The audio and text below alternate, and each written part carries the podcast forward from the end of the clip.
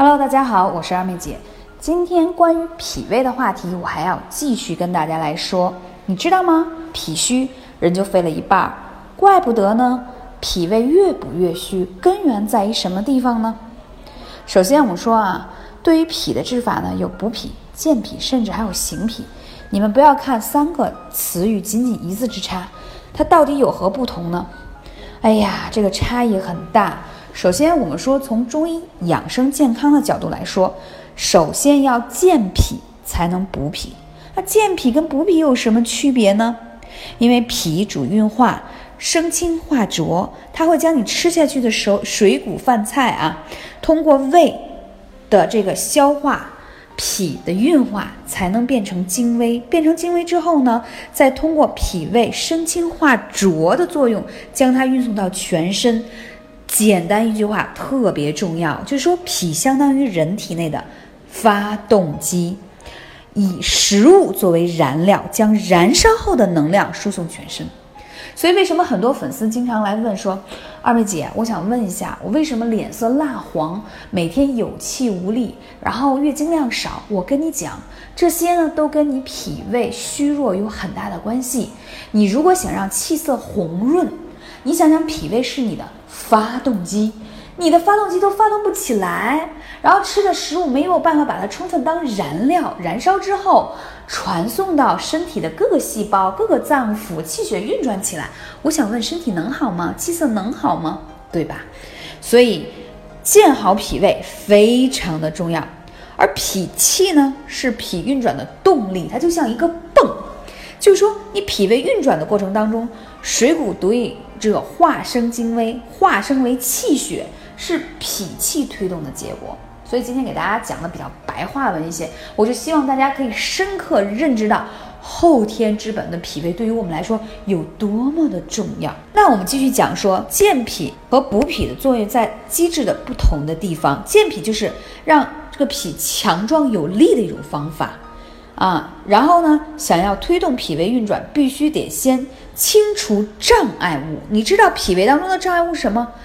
湿、痰、实滞，什么意思？这几个字，湿就是湿气的湿，痰啊，就是嗯，大家知道了，痰湿嘛。实滞就是食物的食，停滞的滞。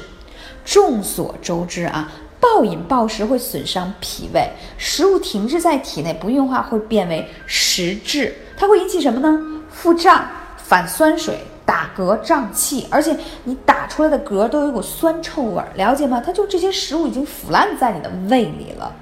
外感湿邪就会使得脾呢更虚，这脾虚不能运化成水谷，水气停留，久而久之形成痰。就你会发现，哎呀，我也没怎么着哈，早上起来或什么时候老一咳嗽 卡出痰，这些东西其实都是湿浊之物，没有代谢出去，久而久之你会觉得不想吃饭，胸闷困怠，而且还觉得舌头大，舌苔也白啊。这个就是说不健脾的话，就是不把这些东西清浊出去，就会有的问题。那如何补脾呢？首先我们要说，先把这些事情，把这些湿浊的东西代谢掉。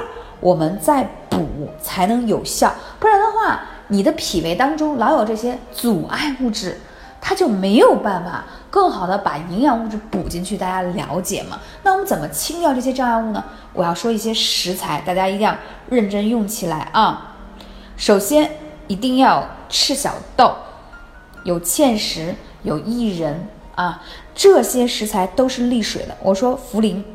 茯苓本身跟芡实是有健脾化湿的，而薏仁跟赤小豆可以利尿祛湿，而赤小豆、茯苓还有芡实为平性，什么意思呢？就是像薏仁吧，它虽然有些寒凉，但是你把它炒制后的薏仁呢，它就没有这么寒凉了。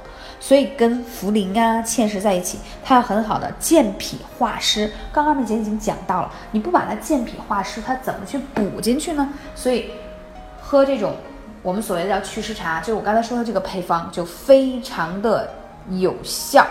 那具体再说一下健脾啊，首先你后背有一个脾腧穴跟胃腧穴是一定要灸的，甚至说你在灸之前啊，最好拿刮痧板推一下。